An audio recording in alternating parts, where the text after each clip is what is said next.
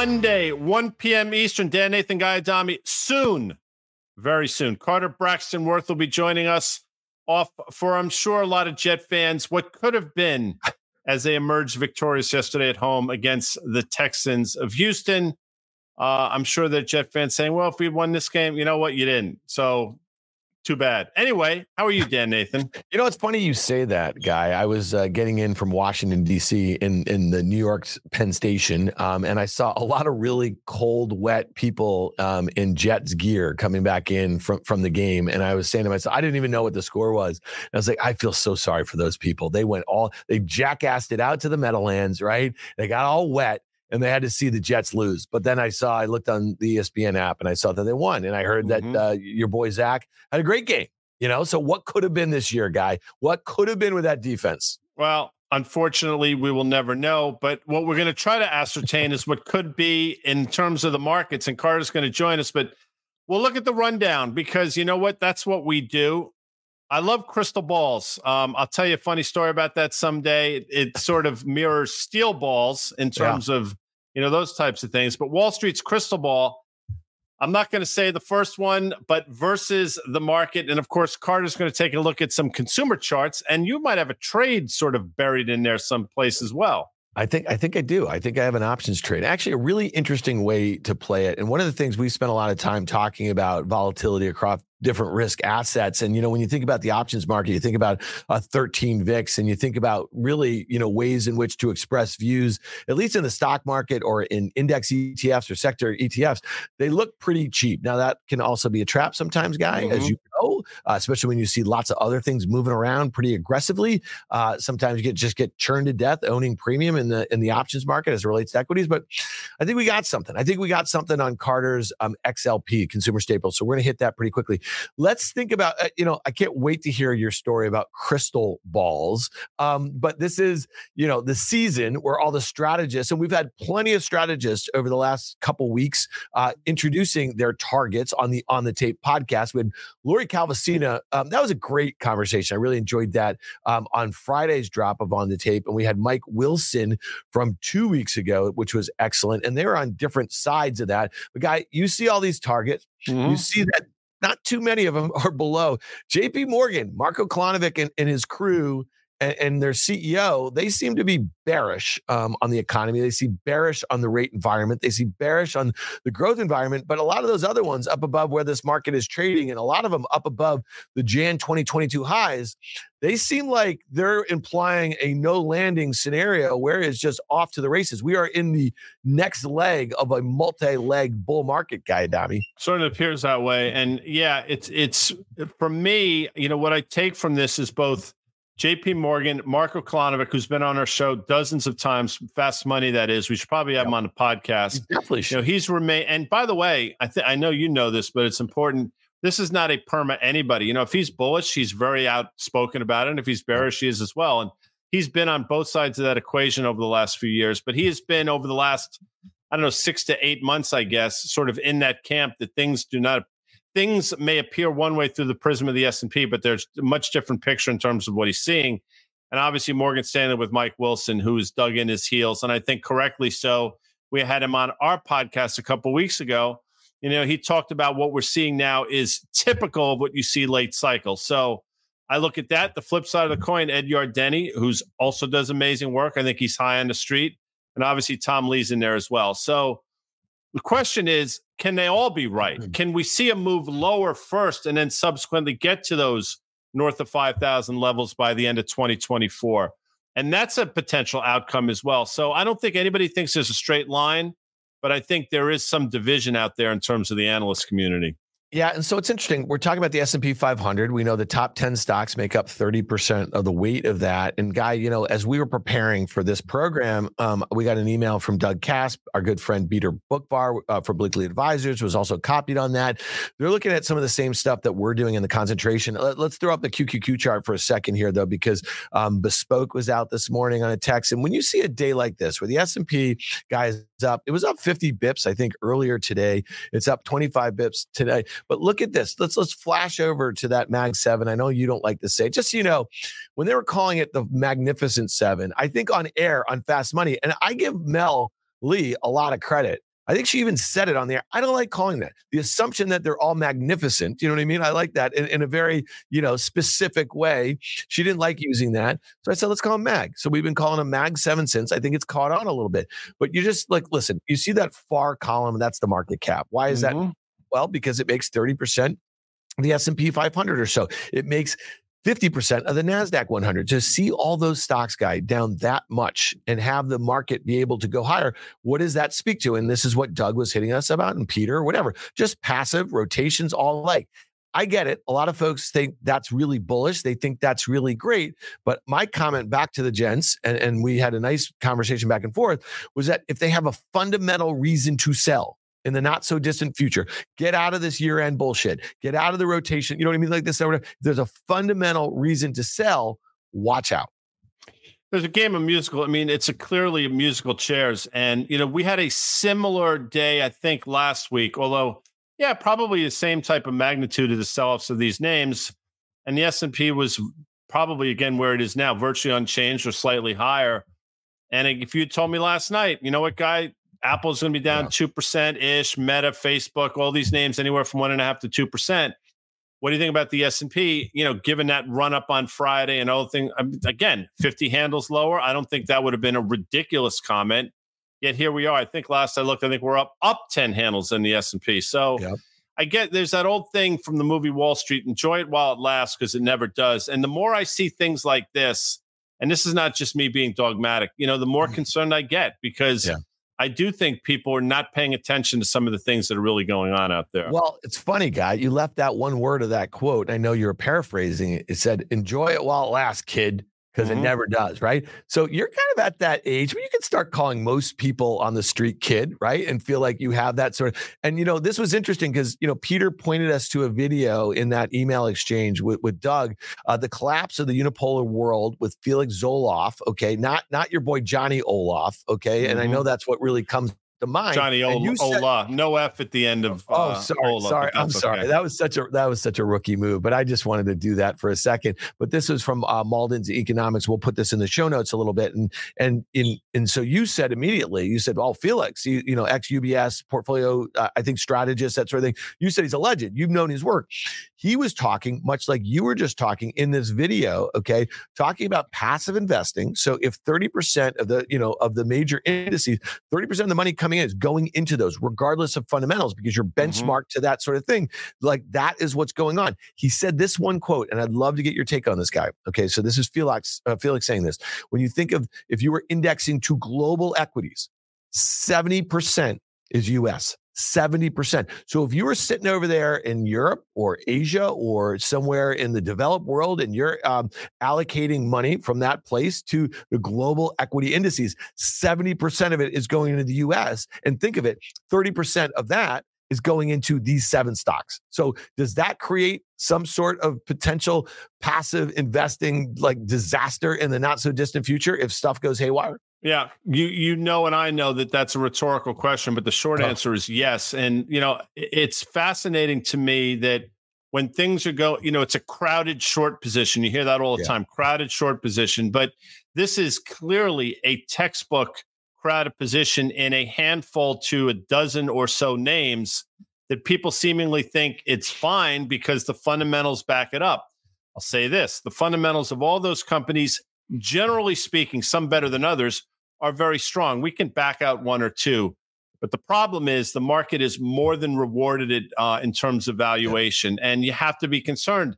And something I've said, and we've seen glimpses of it, but when passive trading becomes active, it's never active going higher. It's active because something happened and everybody's trying to run for that exit door. So, right now, obviously, those have been the beneficiary of this passive investing phenomenon that's going on for the last five, six, seven or so years where news doesn't matter. Money just flows in regardless. But there are some deep rooted concerns associated with that. It doesn't last forever. Yeah, uh, one thing I'll just say is we have CPI tomorrow morning. We have the Fed meeting, obviously in the in the presser, you know, on Wednesday. We get through that, and if the whatever is perceived to be dovish mm-hmm. and, and, yields don't go, in, you know, meaningfully higher, we're at four two six or so in the ten year. Then you know it is kind of from that point on until year end. It's like have at it, people. Mark them up. You know, have a ball, right? Like like that's what they'll likely do. We talked about it this morning with Liz Young on the on the tape podcast. You know, the S and P. If you look at SPY options, they're pricing a two percent move in either direction between now and year end. So if you were bullish and you want to buy an at the money call today, you're risking 1% between now and the end of the year, vice versa for that of a put. So, it, you know, it looks cheap to express views in the stock market right now. And I just want to make one point two, two weeks ago in this program, I put on a uh, SPY January put spread when the SPY was 456 uh, and a half. And here we are. You see the levels here where, you know, at least 1% higher. So the SPY is, you know, 46, 4, 461 right now. Mm-hmm. I'm keeping a very close eye. I use a 50% mental stop, premium stop, you know, when I'm doing long premium direction, directional, and we're almost there. So with all that said, you know, where it looks like we're about to break out. We get through CPI, we get through the Fed guy. It could be, you know, a straight shot over the next few weeks to that 4800, that prior high, but I'm not buying them there. All right. Let's let's let's let it would be great to get Carter's take on this. That would be Carter Braxton Worth of worth charting. Carter, wh- everything we just said there. How are you, bud? Good. I'm good. You guys, nice weekend. Yes, sir. Thank Good. you for joining us. What, what, what, do you make of that whole passive setup where we know that 30%, you know, of the S&P is seven stocks and 70% of global indexing is going to the US? Talk to us a little bit about that. Well, um, I remember, you know, there's the markets are always concentrated. I mean, this is the nature of and business is always concentrated. People always come into town with the better mousetrap and move out the little hardware store because the new thing comes in. And life has a way of sorting out the winners and losers, as we've all learned, those of us who weren't admitted to Harvard, for instance, or what what what you what you will. The point is, you remember getting picked, and then at some point, you you know you don't play professional football. I played through high school, but the point is, you know, life sorts out winners and losers. The markets are always concentrated. In fact, the numbers are these: over the past 50 years, the top 10 stocks on average are a 20% weight. But right now, of course, the top 10 are 30, and that's the issue. Um, but these top 10 are, are unique in the sense they're delivering much of the profit. So the question is ultimately, um, does that have to get right sized? It is important to note that the equal weight S&P from the lows of October 27th has outperformed the actual S&P. So you had you have had breath to some extent. As to running it into year end, you know, there's something called painting the tape. Um, if you are a big AUM a holder, a big brand name, a big mutual fund, and you're running a trillion, it doesn't behoove you to sell in the sense that you get paid as a percentage of AUM, and how it closes at the end of the year makes a big difference, your fees and so forth. But I don't think it's quite that mechanical. I don't think people think along those lines because at the end of the day, they are fiduciary stewards and they do have to run the money as they see. Um, you know, as they see fit, not for playing chess and so forth. That being said, there's nothing to stop a run. You can always get it into year end. We know December is seasonally strong. We shall see. Um, what's really more, uh, not to say interesting, but more sort of um, relevant is what happens Jan 1, right? Mm-hmm. And we've had a lot of Januaries where they come in and they dump it hard, where people, they have held on. I wanted to not have profits in this year, obviously kick the tax liability down the road. Do you get that? or do you just get, and is often the case too, a January run. But I don't suspect January is going to be quiet. It's interesting, you know. By the way, we just had a ten-year auction. I don't want to get too technical here, but you know, four four seven was expected. I think four four nine, so it wasn't great, but it wasn't as bad as feared. And I think that's one of the reasons the S and P, you know, probably rallied eight to ten handles or so just for those playing our home game. And if I had to guess, the TLTs probably bounced a little bit as well. With that said, Carter, you know, of course, it's now the magnitude of these companies, the size in which they've grown to, there has to be, you know, again, has to be somewhat concerning. You're right. We've seen this historically, but not nearly to the magnitude now where, you know, these companies have become effectively, you put them together, they're their own asset class. I mean, in, in yep. some regards, you know, they would be the biggest, probably the seventh or eighth biggest economy in the world if you looked at it just in terms of market cap. Uh, indeed, and and you know there are people that say you, there are cycles, long cycles, Um, and that what will happen eventually is, and we haven't had this since Teddy Roosevelt, right? You haven't had real breaking up of of what is known as monopolies or duopolies. You know, I, that's not my. I have no dog in that fight. I don't know anything about how that looks. But look, they have big lobbyists, and they try to obviously stop anything like that. But no one knows where that goes. That's the kind of thing that does happen. Um, maybe that's what's around the corner. You know, Carter, we get you know blamed all the time. Not, not when I say we, I mean Guy and myself for you know when we're really bearish, we can't find anything to buy and that sort of thing. I don't think that's exactly the case because I think on market call on a couple of occasions in October we de- detailed some some kind of like going the other way and and maybe sometimes people look at contrarian they say, well, you're just being contrarian for the sake of it. You know, we have mm-hmm. a market that was careening lower and I wanted to buy something. Well, I did get bullish. I mean, I like consumer staples down there. Okay, so if staples were selling off because yields were going higher, right? Mm-hmm. You know what I mm-hmm. mean? Well, the inverse should be correct, right? On the flip side, the same thing with utilities, you know. And at the time, you know, I took a crack on on calls, call spreads, looking out a couple months. Let's talk about staples. That's what you want to talk about here. The, the, the, utilities look very similar for the most part, right? Like the, the way in which they kind of fell off a cliff in in September. And yeah, I mean everything, right? Everything dropped. I mean, Apple even more than the market, yep. right? Everything has this September 20, uh, excuse me, July 27 peak, October 27 low and everything has rallied. Um, but things that were strong have rallied to yet new highs, right, above the levels from which they sold off. Whereas staples um, are uh, staples actually made new lows, went below their October lows of a year ago, the market lows, and then have recovered. And um, it's a it's always a quote expensive area of the market with low growth. Um, it's a safe haven. We know this. That's what they. That's what they're, they're traditional. And remember, healthcare didn't exist 150 years. That was bite on the stick while we saw your leg off in the middle of the Civil War. There was no medicine. There were snake oil salesmen. The truly defensive thing is that, that it's I learned that phrase from my teacher mentor: soap and cereal. We have biscuit companies and soup companies. They're almost two and three hundred years old. This is the ultimate defense, um, more so than healthcare. But the group, and we can look at some charts now if you want. The group has had a big move. Uh, that's a 10% move. And if you see that, now I, one could say you made those lines. First of all, I didn't make them they kind of fit that way. But my eye sees a break here, a give back. And if we look at that same drawing, this is this the XLP. Um, look at it over. The key here is we know that all stocks made a low a year ago plus in October. But think of the stock market's well off that October lows, and the staples went down and breached that low. Uh, let's do another iteration. Look how well defined these mm-hmm. tops are. You could put another one in there. The point is, with the exception of that spurt to slight new high in, in March of 22, uh, we've basically been capped. Let's pull it back a little further. Uh, let's pull it back a little further. Let's put in 150 moving average. I mean, this has all the elements of a gradual stall, a bullish to bearish reversal. Uh, another iteration uh, would be this just a big old topping out, stalling, struggling. And then uh, where to? Put a line in. I think we can go back to those lows, another line uh, we can consider that. But here's the thing that really is interesting on this rally, and it's a substantial rally. What is the relative performance? Take a look. We're about to crack to new lows. In fact, mm-hmm. we did put a line in here. We broke to new 52 week relative. So, despite that effort, that huge move on the part of Staples, we're still underperforming. And not only is that a, a now a two year relative low, it is a five year relative low. In fact, last chart, it is a 23 year relative low. Now, one might expect that, of course, because staples will underperform a market if the market's at near all time highs. But um, this is this is not interesting. I would say that it's an, an area to be easily underweight, would be my judgment.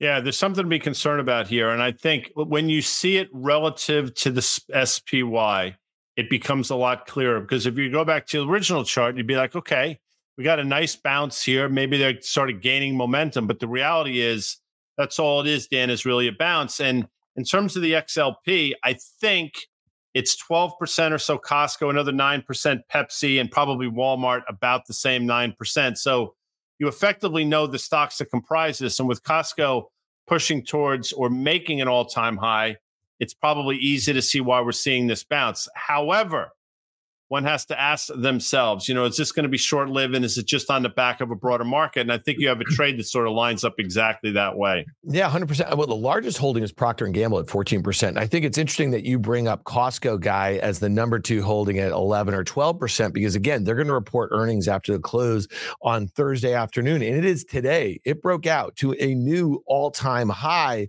you know what? Look at that thing. And so I know Carter, you're going to take a look at that in a second. I think actually playing the XLP you know, as a fade of, of Costco makes a lot of sense. And especially because Carter, I'm sure you would say that the Procter and a lot of those other really core consumer staples charts look very similar to that of the XLP, despite the fact that Costco is the number two holding. So I immediately want to go look at the options market I want to look at implied volatility in the XLP ETF. Now, ETFs, um, you know, sector ETFs will always have smaller readings or lower readings involved than individual securities. So, you know, you don't want to get too caught up in that. But I look at it and I say to myself, they look dollar cheap and they look vol cheap. I'm going to look at January expiration. I want to look basically lower, as Carter detailed in his charts and as Guy just kind of discussed with some of the components. And I want to define my risk. So today, when the XLP was trading around 70, 65, I could look at January expiration and I could buy one of the January 70 puts at about 75 cents.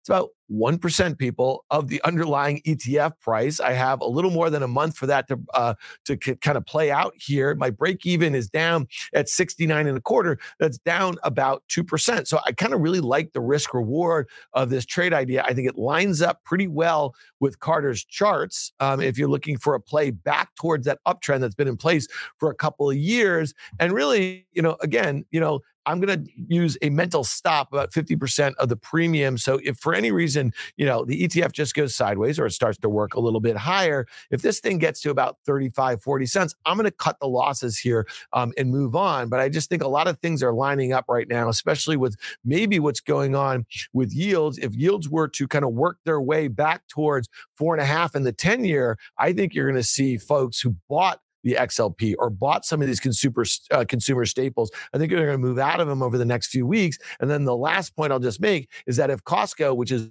up on this massive rip, for any reason disappoints, you know what I mean? And there's a whole host of reasons why investors might look to exit that trade here. Um, I think that'll benefit the XLP too. Guy, thoughts? Yeah, quickly before Carter jumps in, I'm sorry to mention Procter, but yes, that's obviously the largest component. But pull up a Procter and Gamble chart if we could, yeah. Jacob or Stephen, over the last three or four years, and you'll see that this is a stock that made its all-time high. I want to say December of 2021 or January of 2022, like many stocks, by the way.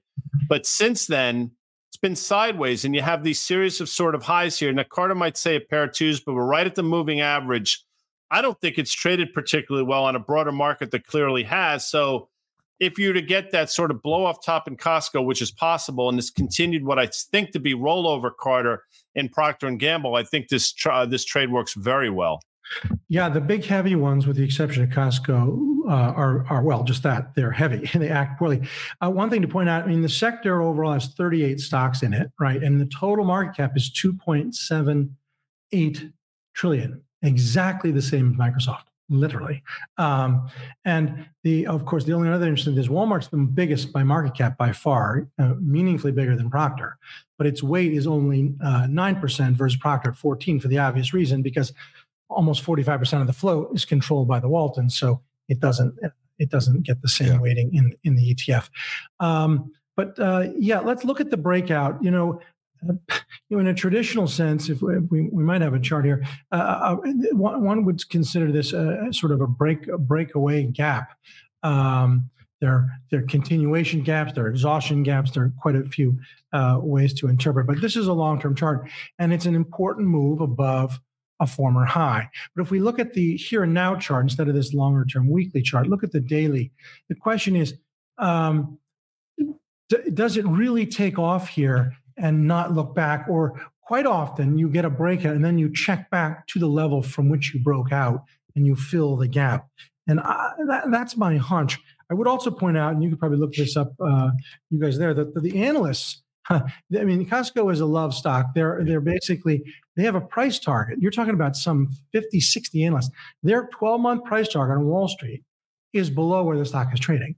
So you have a lot of very smart people with MBAs and CFAs who study Kroger's and Costco and consumer uh, d- income trend, disposable income, and and a- a- average hourly earnings, and they can study inflation, and they study the cost of flour, et cetera, and labor. And collectively, this group of 45 men and women believe that Costco is worth $609 12 months hence. The stock is trading at 624. Yeah. Uh, this is ever thus. We it's a very hard game, um, but uh, by all accounts, uh, I don't think you chase this breakout. I think you fade it. So Carter, real quickly, you have one more chart. You have this trend channel um, that shows it from you know earlier this yeah. year. All right. So how, just for our, our our viewer here, so let's toggle back and forth between these two, right? So if you were like had a bullish mindset, all right, let's stay here for one second. Let's stay at the breakout one, right? And if you looked at that prior high and you looked at the sell off that we had, like you know in 2022 off of that then all time high, you look at the level where we are. Let's go back right there. You say to mm-hmm. yourself. Mm-hmm listen, man, that is epic, right? It took this long time to kind of, after that steep decline, to grind back there, make a series of, of higher highs. And now we're above that. It's establishing a new range. Now let's go to the other one here, right? And if I look at this and I say everything that we just had to say, if I said this is a company that is expected to grow, let's say earnings like high single digits, sales mid single digits, trades at 40 times. Okay. Double mm-hmm. the multiple of Walmart. All right. Like you said. And I'd say, I look at that channel and I said, they have an earnings event coming up. And we know that, you know, yeah, they got a few percent of their, you know, revenue is recurring in that membership fees and the like. And maybe they're benefiting a little bit from inflation coming in, or I don't know, whatever stupid, like fundamental narrative that you want to come up with. But then I look at that chart and I say to myself, that's really extended. How do you? It's both. Weigh, I mean, that's how, the, that's just the thing, right? Yeah. Um, to your point about it is trading at 42 times. That is at or near a record. Uh, yeah. It's given a major premium in terms of the multiple because of the, it's almost like a SaaS multiple, right? Yeah. It's that recurring uh, membership fee. Uh, uh, uh, but what do we? Is the gap? Think about the gap. The gap is news related. There's an upgrade today, as if I'm not mistaken. And so then you're saying we have earnings. I wasn't aware, but that's coming up in the next couple days. Thursday. So the question is, can you follow on from that, or has this cannibalized the prospective gains associated with a good earnings report? Um, put it this way let's say it gaps again on a good earnings report. Then not only would I fade it, I'd just go outright max short. Yeah. these are not cheap stocks, though. I mean, historically they've been expensive, but they're even rich to their historical selves. Mm-hmm. And you know, you throw Procter and Gamble in that mix; it's never been a cheap stock. And you're talking about a stock with not great earnings growth and not great revenue growth, and not an indictment. I mean, that's just the reality around the company historically yet it's being rewarded because maybe there is this visibility. But you know, at a certain point, they don't deserve, I don't think, the valuations that the market are bestowing upon them. And that goes back to some of the things we talked about earlier. So yeah. I look at this, I like Dan's trade. You know, I see the underlying components. I you obviously know my view on the broader market, and, and I'm hard pressed to believe that this the movement at Costco can continue this magnitude.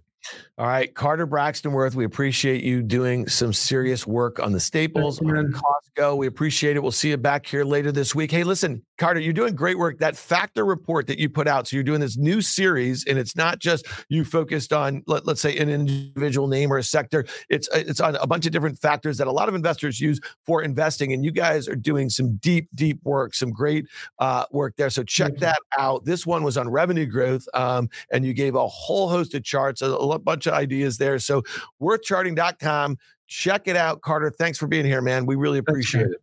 All right, bud.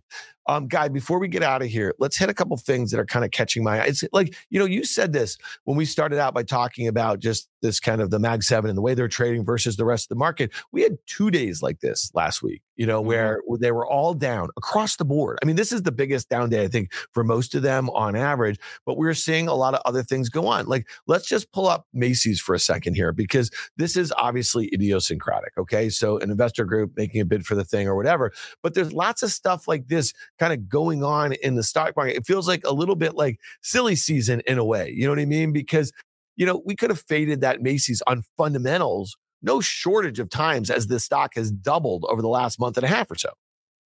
And that's been the right thing to do. I mean, we can even take a longer term chart, and seemingly for the last four or five years, every rally to a moving average or this magnitude prior to this news has been a fade until obviously you get something like this. So the short interest probably is apparent uh, people getting smoked. I get it. But Macy's, to your point, is Macy's specific and very idiosyncratic. Yep. I don't think it speaks to anything but the perceived opportunity and uh, taking Macy's private, whatever alchemy they'll do to it, then spinning it out in a different way. Number one, but you know, I think your point is well taken. And you know, we're at the time of year where you start to see some sort of, I guess, interesting stuff. But and I don't think you're attempting to do this, neither am I. But if you're trying to equate this revival of M&A and renewed animal yeah. spirits on the back of Macy's alone, I think that's a bit of a stretch. And but maybe that's what the market's. Oh no, I'm, I'm, not. No, I'm not saying you are at all. Yeah, no, I just I, I, think it's kind of silly season. Here's another one. Let's pull up Snap for a second. And this is a stock that we've talked about a bunch over the last, you know, few months or so. I mean, the fundamentals are not particularly great. Um, you know, it's a volatile digital ad environment. Um, but look at this thing. It's up nearly 100%. percent It's had mm-hmm. a bunch of upgrades. You can see the, you know, the gaps. I think they usually have to do with that. And you know that's fine and good. I always find it really interesting that you know i again i think you know a lot of these fundamental analysts they have very hard jobs right? But like when you see a lot of them chasing momentum like this in names that have really underperformed let's pull up a five year chart of snap and and you know you look at that on a one year basis you're like wow that's that's magnificent. That should be in the magnificent eight despite the fact it's got a tiny you know enterprise value. Um Look at that. I mean, it's just literally coming off the mat. So if there was any real fundamental reason to buy this stock and, and it could grow into a valuation, you could double again from here. I'm not saying to chase it here by any means, you know, um, but I just think, again, a little bit of silly season. Last thing I want to hit you on, I want to get your take on this. Um, Eli Lilly. Okay. So they have benefited this year. I think the stock, you know, was trading what I'm looking at my FactSet machine,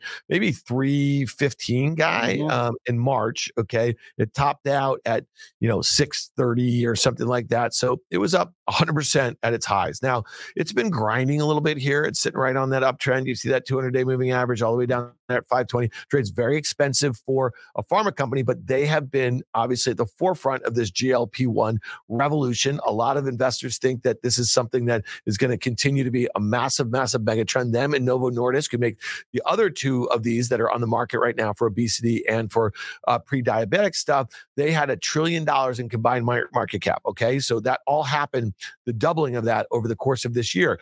Is the stock today acting this way? I'm sure we could find a couple headlines.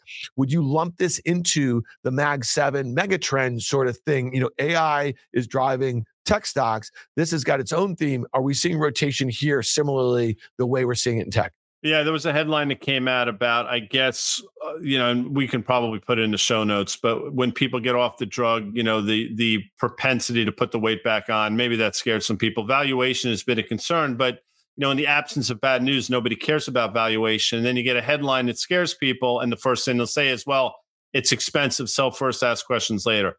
In terms of Eli Lilly, can you lump them in? I think it's a very similar dynamic going on. Although I will say this you know, there are fundamental reasons around Eli Lilly that probably mirror that of NVIDIA and stuff that you can understand why people are pouring in. The problem, of course, becomes valuation. Uh, I'll say this as well. You've seen a number of sell offs in Eli Lilly, not only this year, but over the last couple of years, not only of this magnitude, but larger. So there's a very good chance that in, you know, if you get another headline that scares people, not only you trade through this uptrend line, you probably trade to the moving average. But as I've said countless times, you're looking for opportunities to get into Lilly, not to get out of Eli Lilly. Yeah, and you know it's interesting that you mentioned that headline. You know, if, if, you are prescribed these drugs, they basically are telling you once you come off of over a period of time, you will gain back a third to half the weight that you lost. So they know that. That's actually good for the drug companies. It keeps you on the drugs, like it keeps you on a statin or something like that, right? So again, I think it's kind of interesting. I don't think they're marketed as this kind of wonder drug that you just take for a period of time,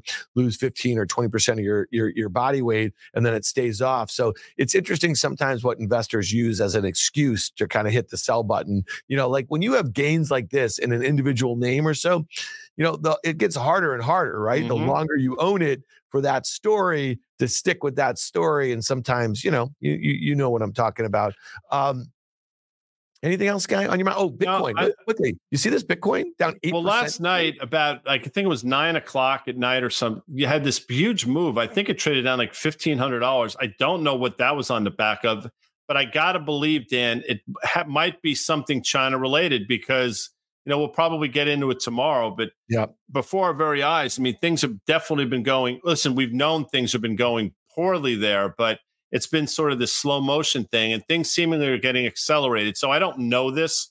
I'm trying to come to a conclusion or you know get an answer based on what we're seeing in Bitcoin, but I got to believe this is somehow China related. Well, you use that term blow off top. I mean, if that was ever what, and what, what do you say? What, what kind of star would that make, guy? If we were, well, you know what? I mean, potentially. I mean, you could have one of these doji star formations, and that again seemingly happened. I mentioned this because it happened out of nowhere, and yeah. it happened in Bitcoin, which, by the way, in terms of market cap now, is that whole crypto world is significant once again at forty two thousand. So you have to take notice. You can't just sort of brush it under the rug and say, "Well, it's Bitcoin; it's not a big deal." It's an uh, it's its own asset class. So when you see moves of that magnitude, I think you have to sort of take and take some notice at least. Yeah, and for the most part, when there's not something going on in the space fraud or you know like what those sorts of headlines, I mean, it is usually trading for macro reasons related to what the dollar's doing, what other currencies are doing, and the like. So again, you know, we'll hit that probably in more detail um, tomorrow. Okay, guy, we covered a lot of ground. I, I like that we, we did the staples. We we went deep in the staples. We did. I think that's an. It's going to be interesting to see. You know, the Costco move. Yep. Uh, if Procter and Gamble does in fact roll over, uh, some of the weakness we've seen in some of those other names, you know, that's a trade that could work out really well. But I'm glad you highlighted it. But we did talk about a lot of stuff. Got giant football tonight. The Packers of Green Bay will be invading uh, the Meadowlands on what was a dreary day, but maybe it's drying out a little bit. But we'll be back tomorrow. I want to thank, obviously, Carter Braxton Worth, FactSet, and the audience for always being with us, Dan Nathan. Thanks, everyone. We'll see you tomorrow.